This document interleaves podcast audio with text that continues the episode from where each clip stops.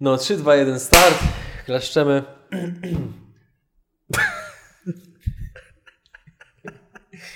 Tak. No to przed północą nie wyjdziemy. Spoko, mamy czas, nie? Nie masz nocnej zmiany na magazynie? Nie, tym dzisiaj nie wyjątkowo. Dzisiaj mnie żona zastępuje. Jeden etap robicie we dwójkę.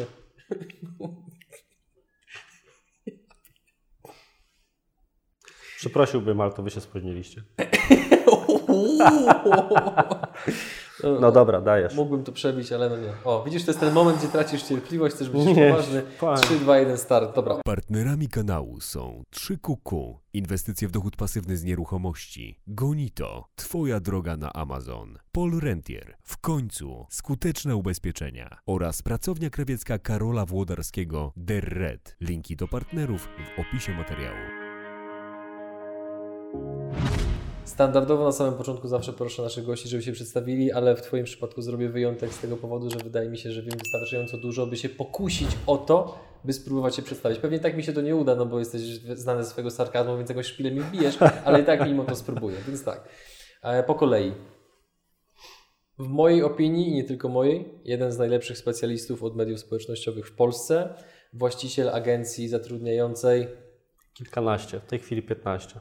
Kilkanaście osób, natomiast nie wiem, kiedy ten wywiad wyjdzie, więc lepiej nie podać dokładnej liczby, bo to się może zmienić, przecież się nie skalujesz, ale zatrudniasz kolejnych pracowników.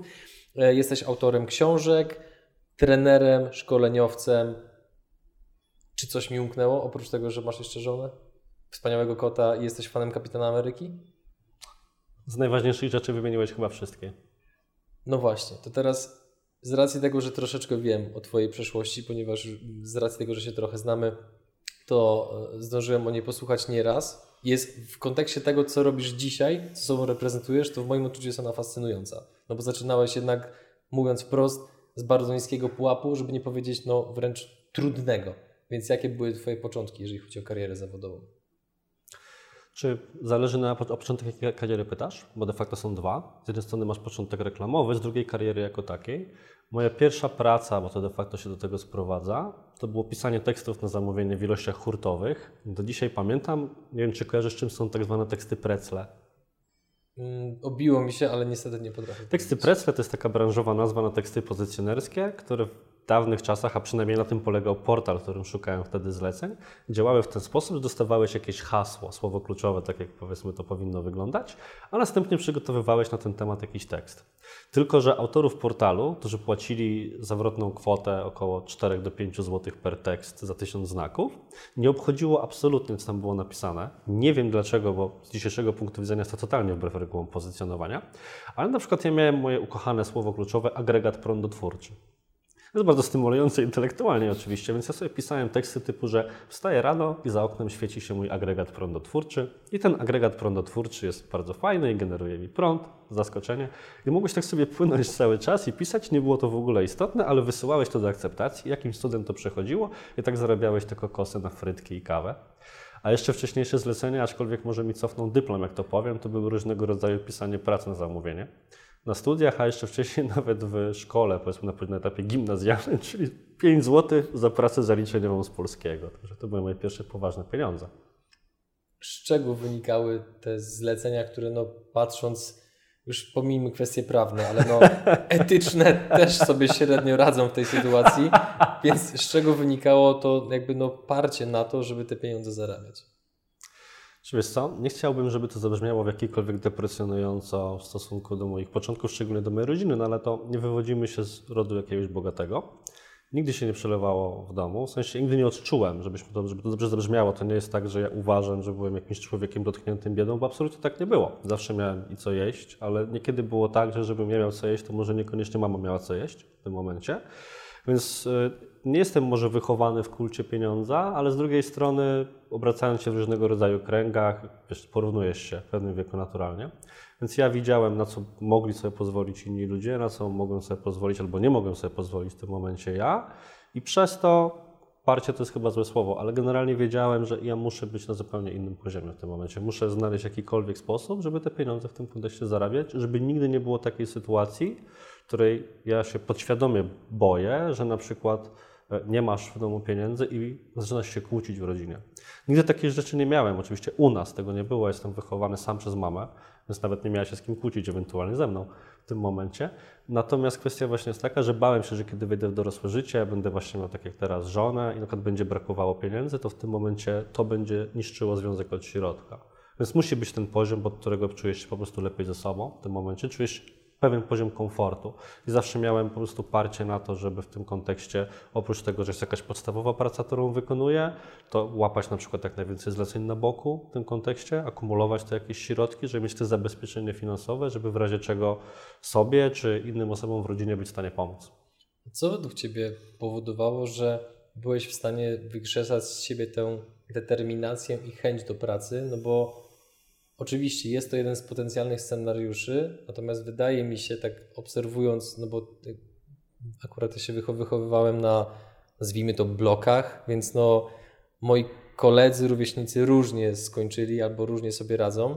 No i pamiętam wiele takich przypadków, że ci, którzy wywodzili się właśnie z rodzin niezbyt zamożnych, niekoniecznie mieli ten taki głód w sobie i taki power, żeby się z tego wyrwać, tylko bardziej raczej pozwalali sobie na to, żeby w tej takiej, no, mówiąc brzydko, bez nadziei po prostu trwać, zostać, no i trochę przejmować pałeczkę od rodziców, że no, oni sobie radzili średnio, no to teraz jakby mi też się średnio powodzi. Więc co było według Ciebie tym takim punktem zwrotnym albo tą taką cechą, która pozwalała Ci jednak iść w tym kierunku, że się wspinałeś do góry, a nie, że zostawałeś na tym samym poziomie, no i okej, jest jak jest, pochodzę z takiej, a nie innej rodziny, no trudno, że tak powiem, no to nie jest mój czas.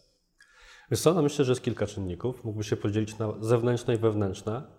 Zacznę od wewnętrznego, to ciężko mi dobrać słowo, ale zawsze sobie lubię mówić, że wiele rzeczy, które w życiu zrobiłem przez zazdrość. I zazdrość może być kojarzona jako coś złego. Ja próbuję sobie na własne potrzeby ukuć termin pozytywna zazdrość. W sensie to nie jest tak, że zazdrość na mnie z czymś innym od zawiści. Czyli możesz na kogoś patrzeć i uważać, że on ma, pewnie nakradł, tym podobne scenariusze, ale możesz mieć taką sytuację, że patrzysz, że kurczę, on coś ma i super. Niektórzy nazywają to inspiracją. Dla mnie inspiracja nie jest dobrym słowem, bo wiesz, inspirować możesz się w tym momencie, jeżeli ktoś jest na podobnym poziomie i po prostu mówisz, fajnie. Natomiast jeżeli ty jesteś kilka klas czy kilka poziomów niżej, to mimo wszystko będzie ten jeszcze takie ukłucie wewnętrzne, że chciałbyś po prostu mieć to więcej od niego albo co najmniej tyle co on. I ja zawsze miałem sobie coś takiego, że patrzyłem, że ktoś robi coś i prosta wiara, że dlaczego ja nie byłbym w stanie tego zrobić. No właśnie, że jeżeli komuś się udało, to dlaczego mnie miałoby się nie udać? To jest taka trochę wiara w siebie paradoksalnie, aczkolwiek przede wszystkim myślę, że to zasługa mojej mamy. Moja mama jest fantastyczną osobą, z bardzo ciężką historią, którą nie chciałaby, żebym się dzielił, więc nie będę o tych rzeczach opowiadał.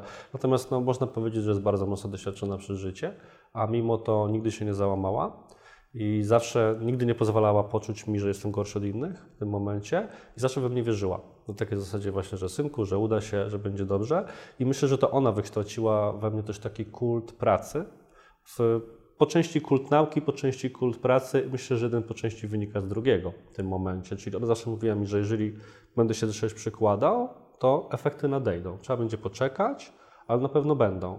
I jeżeli się raz nie uda, to trzeba spróbować raz jeszcze, może w inny sposób. Czyli ja również wychowałem się na osiedlu, które nie było ciekawe, w którym 13-latki pełne tatuaże, ręce pełne tatuaży na przykład, bo rodzice im robili, bo dlaczegożby nie, albo narkotyki to było coś, co było naturalne dla tych ludzi, powiedzmy, i to mówimy o takich dzieciakach, tak? Właśnie 13-14 lat to jeszcze zajmowali dealowaniem, tym podobne rzeczy. Mnie do tego nigdy nie ciągnęło, na szczęście, ale też właśnie dzięki temu, że moja mama bardzo mocno się zajmowała tym, co ja robię, żeby właśnie nie popadł w złe towarzystwo, plus właśnie potrafiła zachęcić mnie czy to do nauki, a później to się właśnie przerodziło w taki etos pracy, że skoro w tym się udało, a byłem raczej dobrym uczniem, żeby nie powiedzieć kujonem niestety, no to teraz przełożyłem sobie to samo na pracę.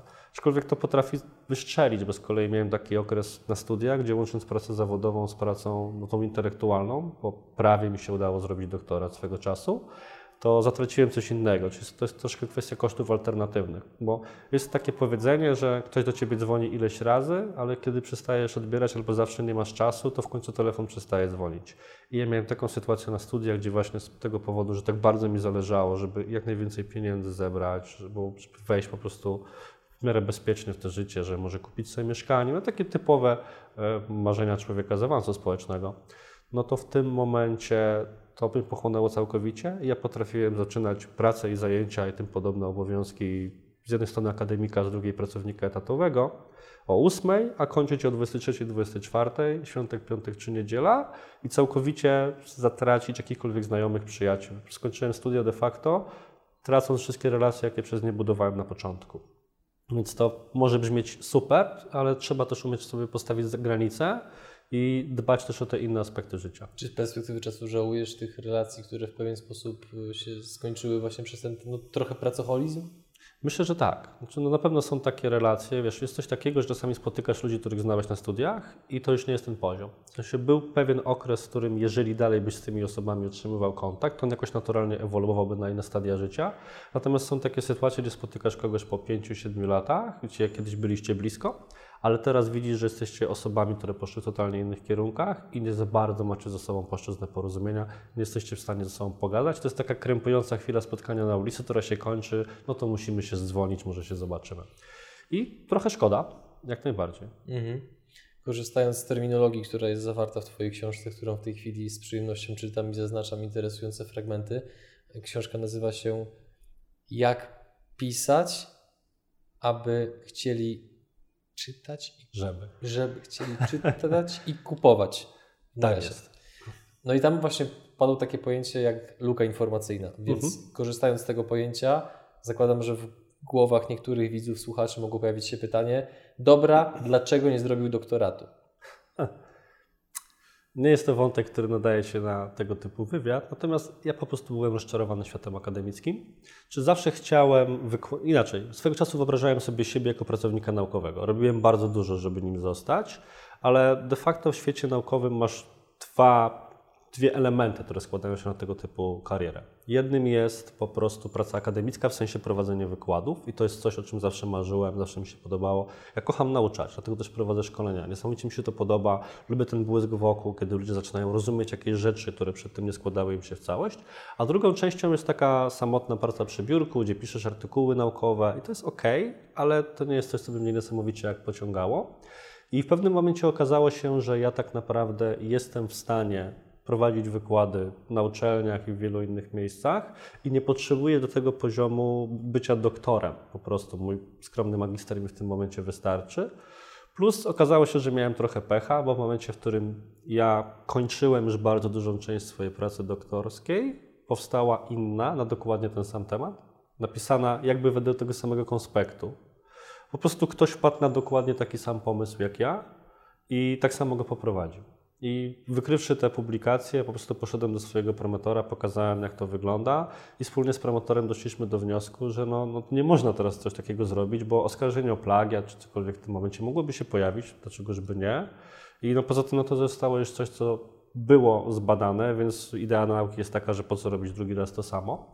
Więc na początku próbowaliśmy poszukać nowego tematu, natomiast być może byłem już na takim etapie życia, że zwyczajnie mi się nie chciało, plus takie zaczynanie od samego zera po 2-3 latach pracy intensywnie nad jakimś tematem, gromadzeniem materiałów, jeżdżeniem po Polsce, bo po prostu już mi na to brakowało ikry i inne rzeczy coraz bardziej mnie odciągały, czyli właśnie kariera zawodowa, powoli wchodzenie w prowadzenie szkoleń, tym podobnych tematów. Coś musiałem wybrać, coś musiałem odciąć. Doktorat było odciąć najłatwiej, choć nie mówię, że było łatwo to zrobić.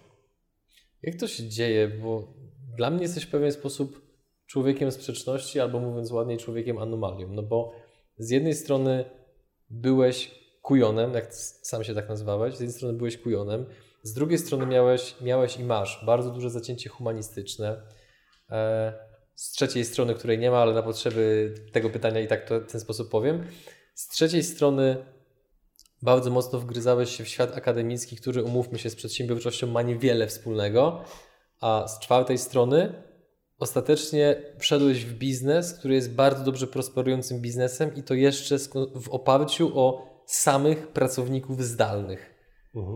W jaki sposób to wszystko składa się w całość, że jakby, wiesz, jak budowałeś kompetencje swoje, że byłeś w stanie ten biznes poukładać w taki sposób? Bo gdybyś był solo graczem, to tego pytania bym nie zadał, no bo pracować samemu na własny rachunek, być samozatrudnionym, no to nie jest jakiś rocket science. Ale mieć taką przeszłość i zbudować coś takiego, pytam się jak.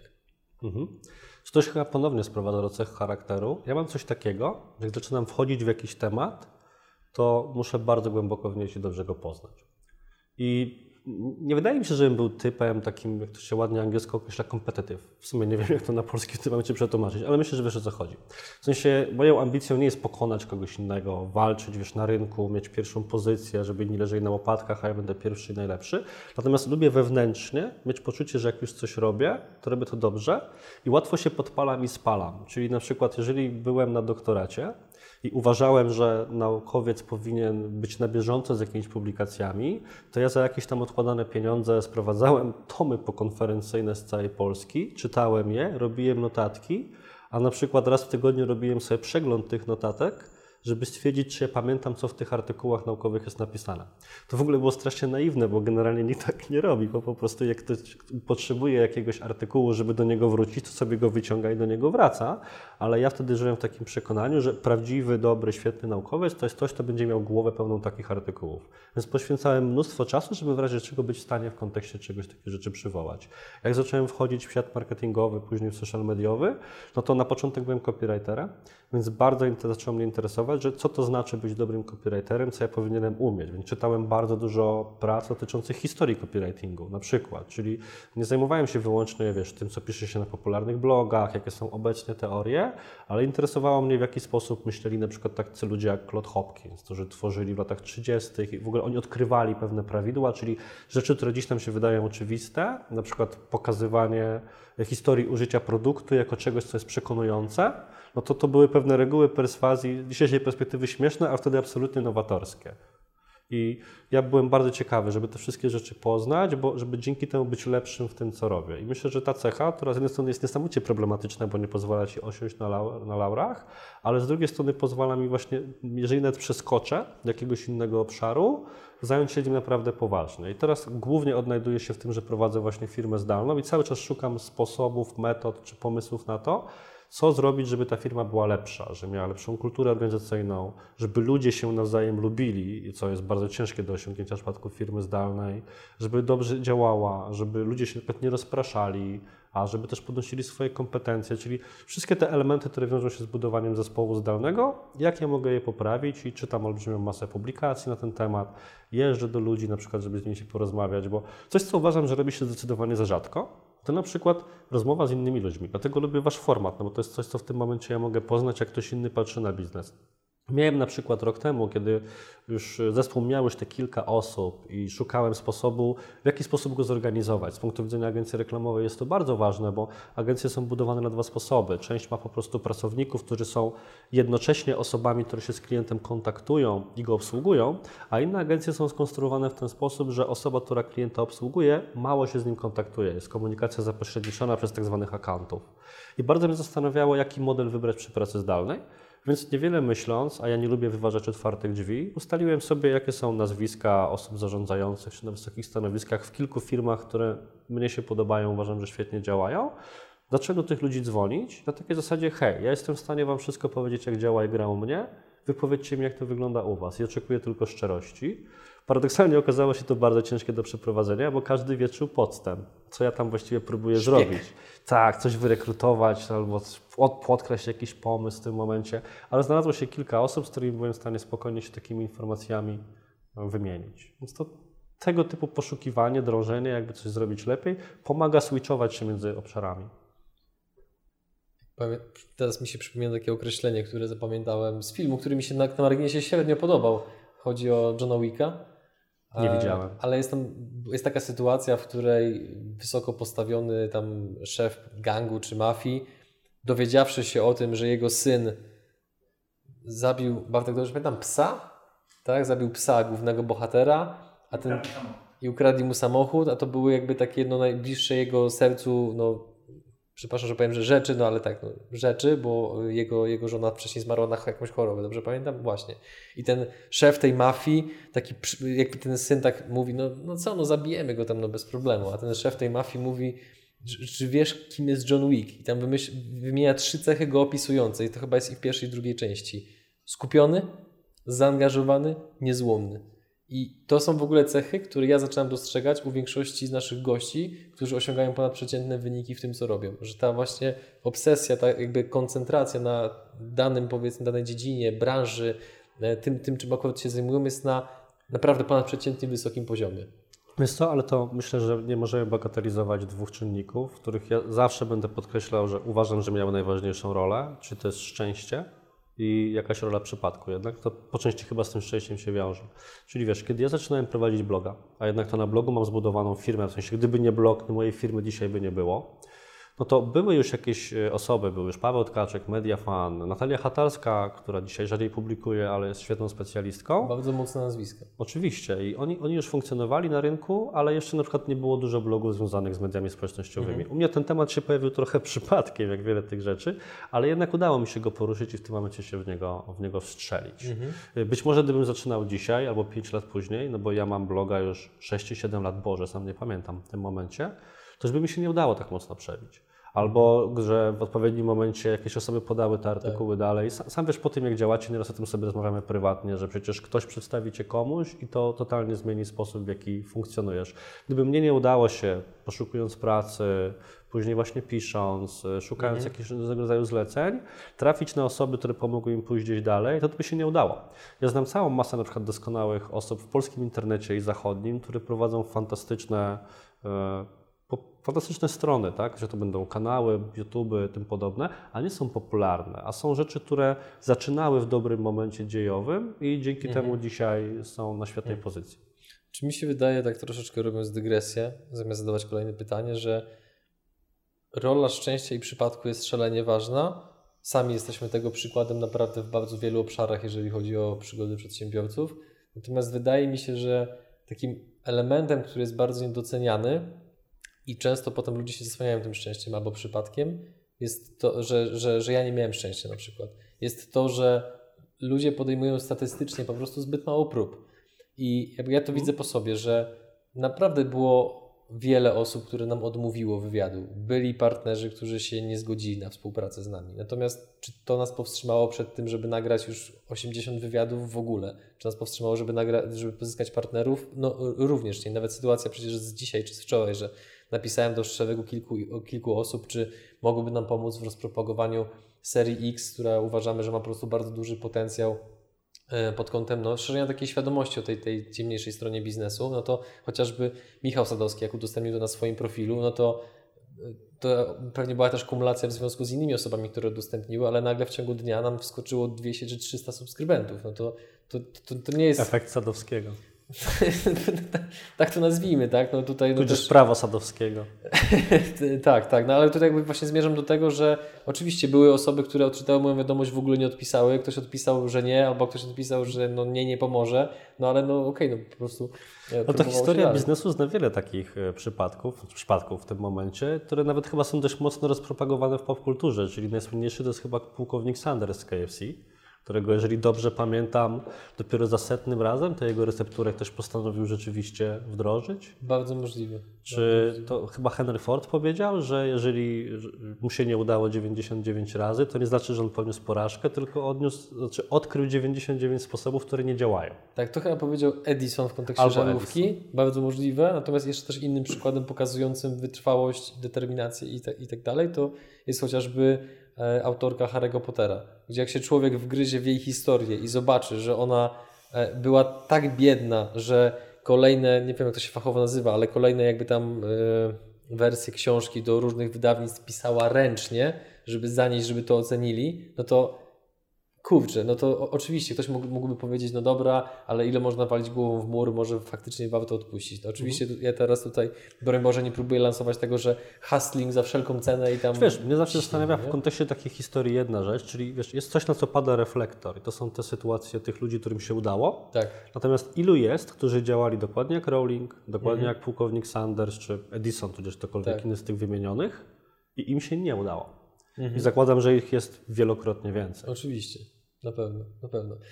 No, w każdym razie poruszyłeś temat, o który tak chciałem zapytać, bo powiedziałeś, że blog w pewien sposób spowodował to, że pojawiła się cała firma.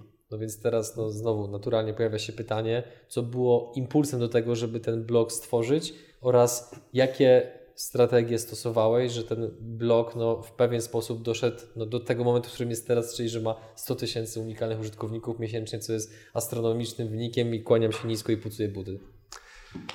Czy zaraz się okaże, że jestem po prostu dziełem przypadku, ale ja zacząłem prowadzić bloga, bo miałem ochotę. To nawet nie jest tak, że od początku był związany z marketingiem, nawet nie był, bo ci, którzy mnie czytają od lat, mogą kojarzyć, że pierwszą nazwą bloga było jeszcze jeden blog.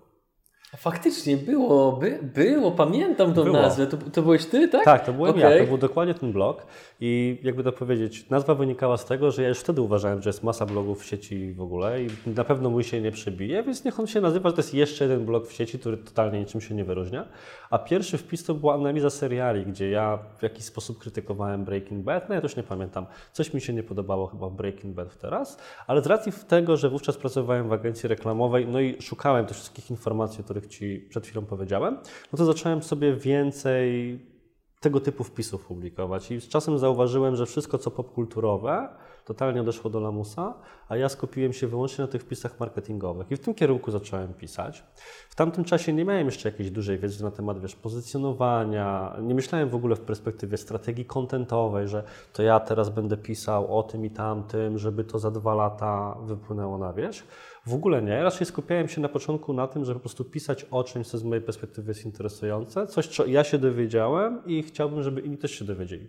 Bo myślę, że coś, co mi pomogło, to jest to, że ja mając wówczas te 20 kilka lat, nie próbowałem udawać wielkiego eksperta w temacie. Raczej skupiałem się na jakichś wąskich, pojedynczych wpisach dotyczących czegoś, bo wiesz, w internecie była wtedy masa artykułów typu jak zrobić stronę www. Temat wyczerpany w 2000 znaków.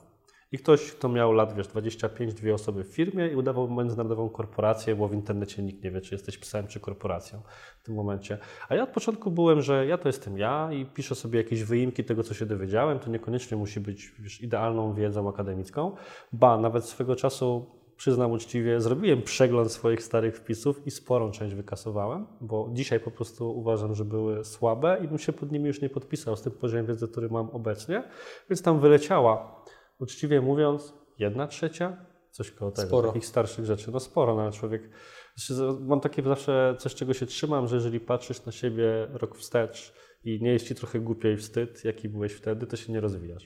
Więc patrząc z tego punktu widzenia, bardzo się rozwinąłem jako bloger. Mm-hmm. Jest to dużo lepsze. Jak opanowałeś pokusę tego, że mogą ci zasięgi trochę spaść? Znaczy, ja wtedy nie myślałem w ogóle w perspektywie zasięgu. Mm-hmm. Wiesz, ja przez pierwsze 2 lata blogowania nie miałem własnej domeny. Mhm. Miałem jeszcze jeden blog.wordpress.com. Znaczy tak, ja mam na myśli to usunięcie tych artykułów, no bo jednak to było pozbawienie sporej części kontentu samej strony, nie? Znaczy stwierdziłem, że bardziej istotne jest dla mnie to, że jeżeli ktoś trafi, a trafić może na milion sposobów, na jakieś rzeczy, to żeby nie patrzył przez pryzmat starego mnie na dzisiejszego. Mhm. Nawet nie chodziło, że wiesz, czyszczę internet z jakichś rzeczy na swój temat, tylko jest pewien poziom, który ja chciałbym reprezentować. Chciałbym, żeby to był bardzo wysoki poziom, bo bardzo duża liczba blogów jest pisana tak, wiesz, że na zasadzie tu coś ci pokażę, ale nie do końca, żebyś się do mnie zgłosił, żebyś mi zapłacił. Ja mam taką strategię, że jeżeli o czymś piszę, to ma to być zrobione od A do Z w taki sposób, żebyś mógł to wziąć i może coś znaleźć ewentualnie, co ci tam poprowadzi za rączkę jeszcze mocniej, ale na tej podstawie mojego artykułu, żeś był to w stanie wdrożyć, bo moim celem w napisaniu artykułu nie jest pozyskanie klienta. Jest to, żeby ktoś się czegoś nauczył. Jak on będzie chciał do mnie przyjść, bo brakuje mu czasu, uzna, że nie ma wystarczających kompetencji, czy coś nie idzie, to on i tak do mnie przyjdzie. Ja nie muszę go takimi sztucznymi chwytami łapać. Czyli szczera chęć dzielenia się wiedzą. Tak. Natomiast wracając do tego, co zadecydowało, no to później przeszedłem na własną domenę, chyba na pierwsze czy drugie urodziny bloga, na to już sam nie pamiętam, ale w pewnym momencie stwierdziłem, że nazwa zaczęła mi przeszkadzać i radziłem się kilku osób, jak to zrobić, czy rzeczywiście przechodzić na własną domenę, czy nie. I traf chciał, a ja mam wielokrotnie takie szczęście właśnie propos tego przypadku, że dokładnie w tym momencie zwolniła się domena arturjabłoński.com. Ktoś jej po prostu nie przedłużył, więc szybko ją capnąłem. I zacząłem szukać metody, żeby przenieść to na własną domenę. A kiedy już to zrobiłem, to wtedy tak zacząłem właśnie świadomie myśleć, że w sumie blog to nie jest coś do końca dobrego. Bo wiesz, dzisiaj blogi, serwisy kontentowe, kanały na YouTube takie jak wasz czy inne, one generalnie mają dobrą opinię. To jest super, ludzie wiedzą, że w tym jest po pierwsze bardzo duża praca, a po drugie, że można sporo zarobić na czymś takim. Natomiast w czasach, kiedy ja jeszcze pracowałem w agencji jako ten młody copywriter i miałem bloga i też się do niego dogrzewał i odnosił się do niego na przykład w rozmowie, to mi było trochę wstyd, bo to były te czasy, gdzie Pudelek bardzo dużo się rozpisywał, że wow, blogerzy biorą pieniądze.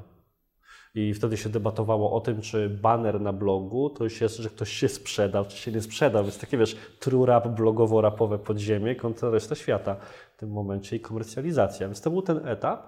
No i blogi to były pamiętniki 13-latek. Ja sam pamiętam, bo ten mój nowy doktorat miał dotyczyć właśnie blogosfery i cały dyskurs naukowy, czy nawet taki biznesowy, wiesz, Harvard Business Review i tak dalej, to był właśnie blog, to internetowy pamiętnik.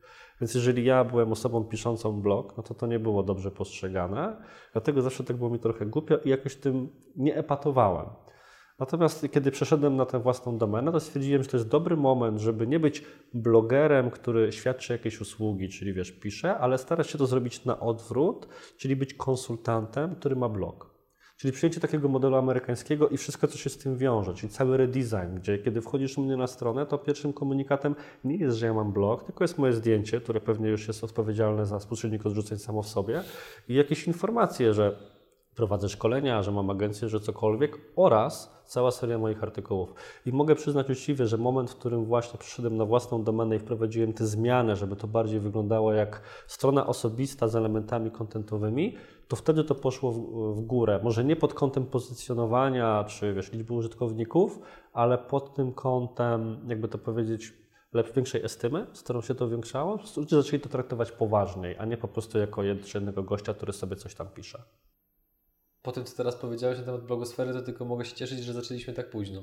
Bo fakt, że ludziom przeszkadzało, że blogerzy mogą zarabiać na swojej twórczości, mi się w tej chwili wydaje tak absurdalny, że jakby ja pamiętam trochę te czasy, jeszcze właśnie w kontekście rapu, że jak ktoś tam zawiązał kontrakt reklamowy, to się sprzedał i w ogóle, ale no kurczę. No to... Wiesz, nie mogę się pytać za całą blogosferę, bo też śledziłem wyimek tej dyskusji, ale pamiętam, że Mediafan o czymś takim pisał, Kominek, Gwel, Tomek Tomczyk, Gwel, Jason Hans też się do tego odnosił. Chyba Ma Fashion musiała się swego czasu zacząć tłumaczyć w ogóle z tego, że zarabia. Nie pamiętam tego już dokładnie, to było lata temu, ale pamiętam te poczucie, no nie tyle wiesz, bycia gorszym czy wstydu jako takiego, ale takiej niezręczności, kiedy wychodziło w dyskusji, że mam bloga jako takiego, szczególnie kiedy to dochodziło w relacjach zawodowych, bo dla mnie wtedy totalnie abstrakcyjnym czymś było, że jadę na spotkanie w jakiejś korporacji jako reprezentant agencji, w której wówczas pracowałem i ktoś mówi, o super, super, fajnie, a ja pana artykuł ostatnio czytałam, czy tam wpis, tudzież notkę, bo wtedy się mówi o notka. Ja też z pełną premedytacją od samego początku nie używałem słów typu wpis i notka, dlatego u mnie na przykład wszystko jest nazywane artykuł. Kiedy wrzucam cokolwiek na fanpage, to jest nowy artykuł na blogu. Albo na stronie, żeby też unikać tego słowa blog. To też było celowe, bo od razu chciałem, żeby po prostu ludzie to postrzegali inaczej. No bo niestety tak coś jest, wiesz, granice twojego języka są granicami twojego świata. Jak to chyba Wittgenstein powiedział w tym momencie. Więc jeżeli coś pozycjonujesz jako artykuł, to się wydaje mądrzejsze niż notka w tym kontekście.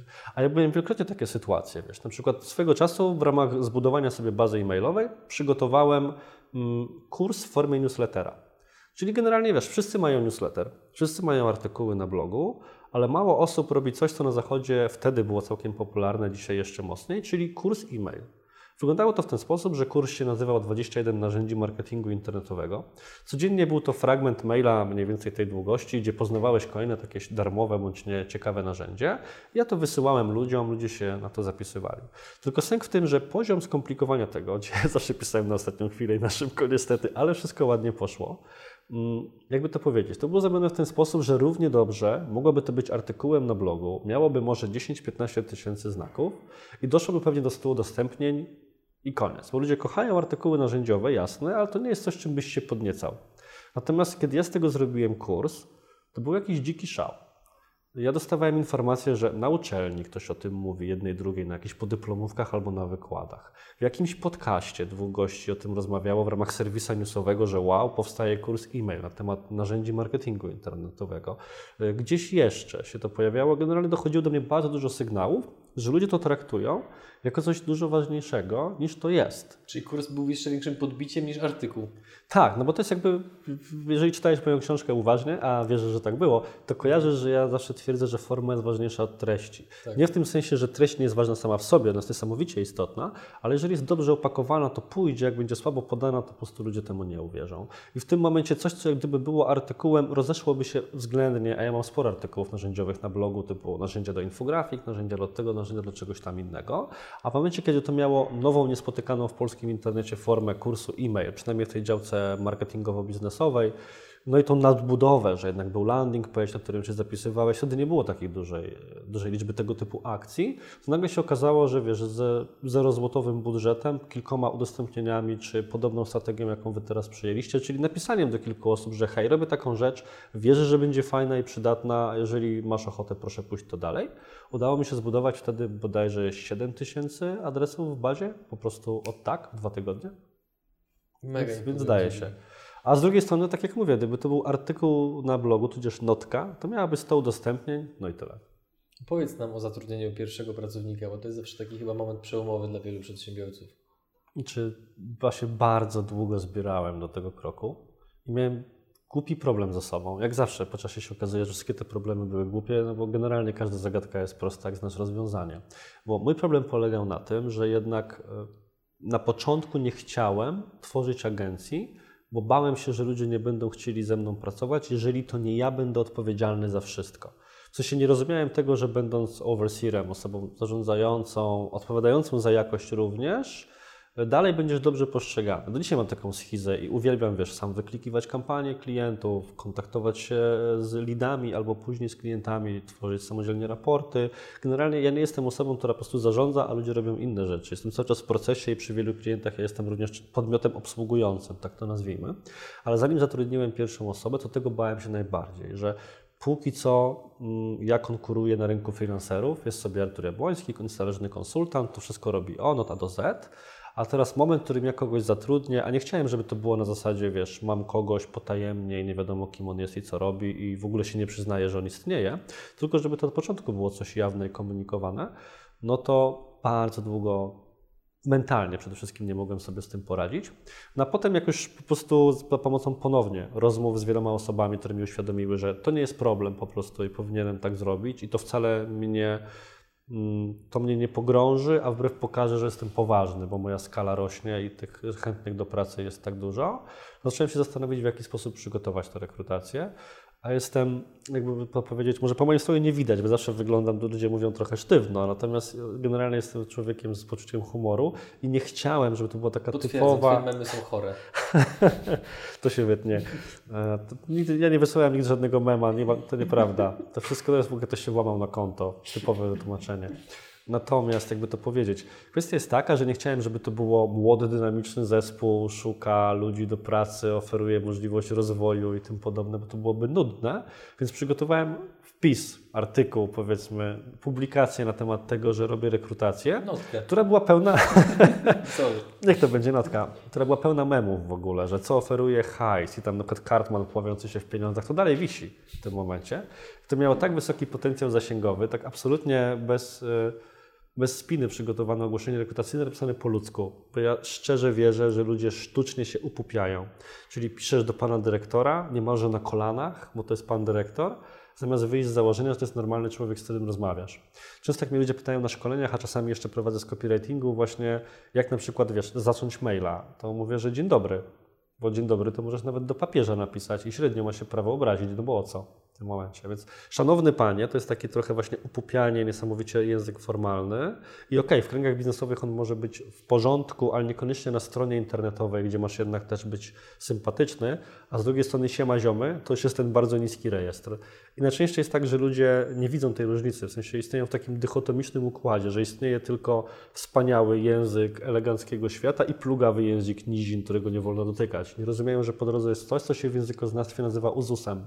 Uzus, czyli taki codzienny język komunikacji, który kiedy próbujesz się przekonać, żeby go używać, czy to w marketingu, czy na stronie internetowej, czy w ofercie, czy w mailu, brzmi ci bardzo dziwnie, bo wydaje się za mało biznesowy. A okazuje się, że to jest właśnie to, czego ludzie oczekują, bo oni chcą zrozumieć, co do nich mówisz i nie chcą, żeby tam były sztuczne formy. Więc trochę odbiegłem od tematu, ale uważam, że to jest ważne. I właśnie kierując się tą myślą, przygotowałem swoje... Kierując się tą myślą, przygotowałem ten bardzo luźny wpis o pracy u mnie, a następnie było to poprzedzone kilkoma zadaniami rekrutacyjnymi. Znaczy, następstwem było kilka zadań rekrutacyjnych i właśnie wygrał to Kuba, który był osobą, która wtedy miała chyba 18 lat, już nawet nie pamiętam dokładnie, był najmniej doświadczoną osobą spośród tych, którzy aplikowali i kimś, kogo totalnie nie chciałbym wtedy rozpatrywać do własnego zespołu, ale z drugiej strony widziałem, że mu się najbardziej chciało. Czyli oprócz tego, że wykonał bardzo dobrze wszelkie zadania, to jeszcze przygotował wideo, gdzie tłumaczył, dlaczego jego zdaniem to jest fajna robota i że on by się tu sprawdził, więc... Bardzo długo się z tym gryzłem, bo teoretycznie chciałem zatrudnić osobę doświadczoną jako takiego nawet, wiesz, sparring partnera idei, żeby nie być tym, kto jest tym najbardziej doświadczoną osobą i teraz będzie pan ci tu każe, co masz robić. Natomiast Kuba się wykazał takim entuzjazmem, że postanowiłem mu dać szansę. I oczywiście pierwsze zadanie, jakie dostał, to zrobienie landingu, po którym miałem ochotę walić głową w mur, bo był taki zły. I musiałem go robić nocą sam, żeby był dobry w tym momencie, ale chłopak się niesamowicie wyrobił. Jak wspominasz ogólnie, jesteśmy już przy temacie agencji, rozwój całej firmy do momentu, w którym jesteś w tej chwili? I druga część pytania, mówisz, że się nie chcesz skalować, a jednak no trochę powoli się skalujesz, więc opowiedz trochę nam o tym. Ja się boję skalowania, w tym sensie, że uważam, że przyszłością agencji nie jest model wielkich molochów, które mają kompetencje 360, bo po pierwsze... Koszt obsługi przez taką agencję jest niesamowicie wysoki, mało konkurencyjny często do działu in-house albo zlecenia tego gdzieś niżej. Fakt, w jakim świecie żyjemy, sprawia, że zawsze możesz szukać kogoś właśnie, kim nie będziesz się na oczy widział, bo ja chyba większość moich klientów to nigdy ich nie widziałem na oczy, w sensie na żywo, poza jakimś Skype'em czy telefonem w tym momencie. No i przede wszystkim bardzo często to są już takie molochy, gdzie jest kilkanaście stopni drabiny decyzyjnej, rzeczy trwają bardzo długo, tym podobne. Natomiast uważam, że dobrze jest mieć podmiot, który jest w jakiś sposób wyspecjalizowany i pod tym kątem budowałem tę agencję. Z racji tego, że ja się zajmuję reklamami na Facebooku, to wówczas to był ten punkt wejścia, a obecnie robimy bardzo dużo rzeczy związanych po prostu z PPC i nie tylko. Natomiast naszą przewagą jest to pay-per-click, czyli płatne reklamy. Czyli reklamy w Google, reklamy na Instagramie, na Pinterestie, na Twitterze, na YouTubie, tym podobne rzeczy. Wszędzie tam, gdzie trzeba zapłacić, żeby ktoś kliknął, no to tym na przykład się zajmujemy, między innymi. I uważam, że mały, zgrany zespół, który nie musi, wiesz, wysyłać maila do szefa, uzyskać po drodze 50 akceptów, gdzie właśnie nie ma już tej 4- czy 5-stopniowej drabiny managementu, więc de facto dalej jesteście...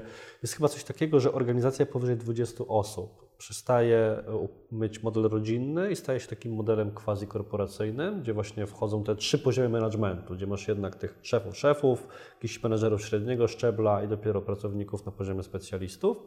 I to jest taki etap, którego ja w sumie chciałbym uniknąć, bo uważam, że wtedy przestajesz być blisko zespołu, odrywasz się też od materii tego, czym się zajmujesz, jesteś wyłącznie osobą zarządzającą i jest to ryzyko, że wiesz, no, zostaniesz całkowicie z tyłu, nie będziesz dobrze widział rynku, tego co się dzieje, bo będziesz siedział w fakturach, czy w jakichś papierach, czy w procesach samych w sobie, a ja mogę powiedzieć, że jestem, wiesz, na bieżąco z ekosystemem reklamowym Facebooka, czy jakichś innych rzeczy, bo dalej mnie to interesuje w tym momencie i chcę być kompetentnym partnerem do rozmowy dla moich klientów.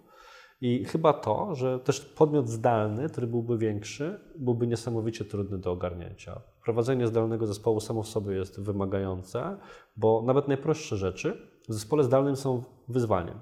Bo wiesz, jeżeli pracujesz sobie w normalnej agencji, masz jakiś problem z klientem, idziesz sobie zrobić kawę, kolega, koleżanka widzi, że masz kwaśną minę i pyta co tam, mówisz jaki masz problem, chwilę generujecie jakieś rozwiązania typu ty, a może zrób tak i tak i wracasz do biurka, w ogóle po pierwsze ktoś się wysłuchał, więc fajnie, a po drugie masz jakiś pomysł totalnie z zewnątrz. U mnie w firmie na to musi być, no nie powiem, że procedura, ale pewna zwyczaj i kultura wypracowana, typu, że hej, słuchajcie, róbcie sobie regularnie w ramach pracy nad konkretnym projektem kole, gdzie doproś sobie 2 osoby z innych projektów, powymieniajcie się pomysłami, żebyś nie tkwił w miejscu, bo istnieje coś, co ja sobie na własną rzecz tak nazywam zmęczeniem klientem. Czyli wiesz, możesz mieć 10 kreatywnych pomysłów w miesiącu, ale nikt nie jest takim geniuszem, że miał 100 genialnych pomysłów w miesiącu i do tego potrzebujesz innych ludzi. W normalnym środowisku biurowym to przychodzi naturalnie, w środowisku zdalnym musisz ludzi do tego przymusić. Szczególnie, że praca zdalna sama w sobie przyciąga też osoby, które, nie chcę powiedzieć, że unikają kontaktu z innymi, bo to by źle zabrzmiało, ale wiesz, no, musisz lubić być sam. Więc przeważnie pewnie jesteś też osobą, która chce dłubać sama i wiesz, samodzielnie wypracować doskonałe rozwiązanie. A ja już się dawno tego oduczyłem, że to ja jestem mądrzejszy niż inni, bo po pierwsze nigdy tak nie było i po drugie nigdy tak nie będzie, więc szukam sobie tej inspiracji gdzieś indziej. I na to niestety musisz mieć pomysły i procedury w firmie zdalnej. A skąd w ogóle pojawił się pomysł, żeby robić firmę zdalną akurat? No bo pomimo tego, że poznajemy sporo osób, to jest ktoś Bartek oprócz Artura, kto ma firmę zdalną? Z którego znamy? Nie ma chyba, nie? Zdalną nie. No właśnie, więc jakby jak to się stało, że to był świadomy proces. Wbrew tym wszystkim innym rzeczom, które zawdzięczam przypadkowi, to jedno było świadome. Natomiast z czego ta świadomość wynikała? Znaczy, ja obecnie robię coraz mniej szkoleń. Mniej szkoleń, mniej wyjazdów i tak dalej, ale na przykład mam bardzo dużo spotkań i tym podobnych rzeczy w ciągu tygodnia. Ty zresztą też z tego co wiem. Więc jeżeli ja bym musiał pół tygodnia być poza firmą, to trzymanie mi biura, szczególnie, że wiesz, kiedyś mój zespół miał 3-4 osoby, a nie 15 jak dzisiaj. Więc w momencie, w którym ja miałbym mieć biuro i ludzi wewnątrz biura tylko po to, żeby z nimi nie pracować, to by było bez sensu. I stwierdziłem, że głupio byłoby tak, że ludzie przychodzą i po raz kolejny mnie nie widzą i de facto, wiesz, jako szef mam być dla nich, nie powiem, że liderem, bo to brzmi jakbym był jakimś coachem, ale po prostu no, osobą, do której mogą przyjść, kiedy mają problem, kiedy chcą się w jakiejś sprawie naradzić, kiedy coś bezpośrednio ze mną załatwić, bo sytuacja tego wymaga, a mnie by nie było. Więc jeżeli tak sprawa wygląda, to po co ja mam mieć te biuro? A druga kwestia to jest zwykła dostępność talentów. Czyli wiesz, że to co my robimy, jesteś w stanie zrobić z dowolnego miejsca na świecie. W związku z tym, jeżeli ja mogę sobie zacząć pracować z kimś, kto jest z Wrocławia, Kuba swego czasu przeprowadził się i mieszkał po prostu na wyspach i stamtąd z nami pracował, z kimś, kto jest w Niemczech czy gdziekolwiek indziej, to jeżeli on jest lepszy niż ta osoba, którą mogę zrekrutować, a jest tutaj i jej jedyną przewagą, no to brzydko zabrzmiało, ale nie chodzi o jedyną, tak? Ale powiedzmy tym aspektem jest taki, że rzeczywiście ona będzie codziennie szła i ja mogę na nią patrzeć, czy ona pracuje, to dla mnie nie było sensowne. Ja wolałem po prostu móc współpracować z osobami, których nie muszę się widzieć i po prostu dzięki temu uważam, że na przykład możemy zrobić razem więcej. I to widać, bo rzeczywiście uważam, że zdalna praca strasznie pomaga, jeżeli chodzi o wydajność. No bo jednak środowisko biurowe jest czymś, co ci przeszkadza.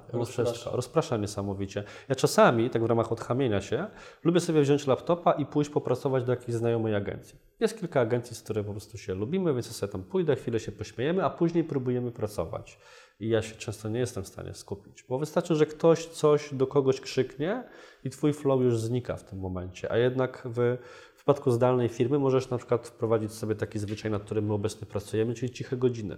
Czyli, że powiedzmy między 8 a 10 nikt do nikogo nie pisze, nikt do nikogo nie wysyła maile, na przykład tam wyciszamy telefony poza jakimiś klienckimi tematami i masz czas, żeby się skupić na tym, co musisz zrobić, bo to jest to okno produktywności u większości ludzi największe, jednak rano, świeże po śniadaniu w tym momencie, a później dopiero jest czas na komunikację i tym podobne tematy, więc jest wiele zalet, które się z tym wiążą. Jakie są najczęstsze problemy, jeżeli chodzi o prowadzenie tego typu firmy? Z którymi ty miałeś styczność, bądź o których słyszałeś. Jak ty je rozwiązałeś? Wiesz co? Myślę, że problem mógłby być w ludziach, ale ja mam to szczęście, że mam bardzo dobrych ludzi. Po prostu. Aczkolwiek moim założeniem od początku było coś takiego, że ja swoim ludziom ufam. W sumie nie wiem, czy mnie oszukują, czy nie, czy pracują tyle, ile powinni, ale myślę, że pracują zdecydowanie za dużo i doskonale sobie w tym kontekście radzą. Natomiast myślę, że osoba, która ma taki konstrukt psychiczny, że właśnie podoba jej się fakt, że masz kogoś w biurze i widzisz, że on tymi oto ręce ma, teraz klika i coś tam robi, nie odnajdzie się w prowadzeniu zdalnego biznesu, bo będzie absolutnym control freakiem. A są takie tematy, że wiesz, ludzie instalują jakieś oprogramowania, które lubią ludziom zdjęcia, żeby sprawdzić, czy są przed komputerem. Ludzie, którzy na przykład sprawdzają okiem szefa albo jakimś nasłuchem klawiatury, czy ktoś realnie wklepuje jakieś treści. Ja znam takie historie z rozmów z ludźmi pracującymi w korporacji i zawsze ludzka kreatywność jest od tego mądrzejsza. Bo kiedyś byłem na spotkaniu z pewną panią, która miała takiego, nie wiem czy kojarzysz, takie dziobaki na ramieniu, jak w amerykańskich filmach. To ona miała wprowadzone w firmie oprogramowanie, które sprawdzało, czy w ogóle klawiatura jest aktywna i myszka. Więc ona wychodząc, robiąc sobie przerwę, której nie powinna sobie zrobić, bo wiesz, targety i tym podobne tematy, przyklejała taśmą klejącą do myszki fragment czegoś wibrującego, nie pamiętam co, żeby to ruszało tym laserowym czujnikiem, czy kulką, czy cokolwiek ona tam miała, a z drugiej strony puszczała tego dziobaka, który nawalał w spację. I na tej podstawie, wiesz, wszystkie oprogramowania monitorujące dostawały sygnał, że to praca w re, a pani na przykład mogła się zająć czymś innym, więc poza tym wychodzę z założenia, że kurczę, jeżeli ja zarekrutowałem ludzi, i teraz miałbym wyjść z założenia, że oni mnie oszukują, nie przykładają się, czy cokolwiek innego, to kto popełnił błąd? W sensie, no, ci ludzie czy ja? Więc jeżeli kogoś zatrudniam, to ja mu ufam. Wychodzę z założenia, że dobra, uważam, że jesteś odpowiednim, wiesz, team fit w tym kontekście, pasujesz do mojego zespołu, mocno jesteś fajną osobą, jesteś kompetentną osobą i ja ci ufam, że zrobisz te rzeczy. To nie jest takie turkusowe zarządzanie typu, że idź sobie teraz samopas i sobie radź, bo to nie o to totalnie chodzi. My cały czas ze sobą współpracujemy i kolaborujemy, ale ja cię nie kontroluję, czy ty te rzeczy robisz, czy ty nie robisz, bo ufam, że jesteś świadomą siebie dorosłą osobą, która chce robić rzeczy. Ale się nieraz przekonuję po prostu, że ludzie chcą wykonywać dobrą robotę. Pracuje u mnie człowiek, który przyszedł z innej agencji wyłącznie dlatego, że u mnie ma pod sobą 5 projektów, a gdzieś indziej miał 40. Więc jak sobie wyliczaliśmy, ile on był w stanie w ciągu tygodnia poświęcić czasu na klienta, który płacił nieliche pieniądze, to on się po prostu niekomfortowo czuł z czymś takim. A ja kiedyś, jak puszczyłem ogłoszenie o pracę, to właśnie puściłem, że u nas jest tyle projektów, żeby każdy był w stanie właśnie nad nimi realnie popracować i to go przekonało do aplikacji. Nie żadne warunki finansowe czy benefity, których w pracy zdalnej, no nie wiem, możesz swój własny kubek od kawy używać co najwyżej, albo cię mogę na jakieś szkolenie wysłać, nie? Więc nie masz fajnego biura z hamakiem. Natomiast jemu po prostu zależało, żeby być w stanie robić dobrą robotę dla klienta, a nie mieć takiego poczucia, że kogoś oszukuje.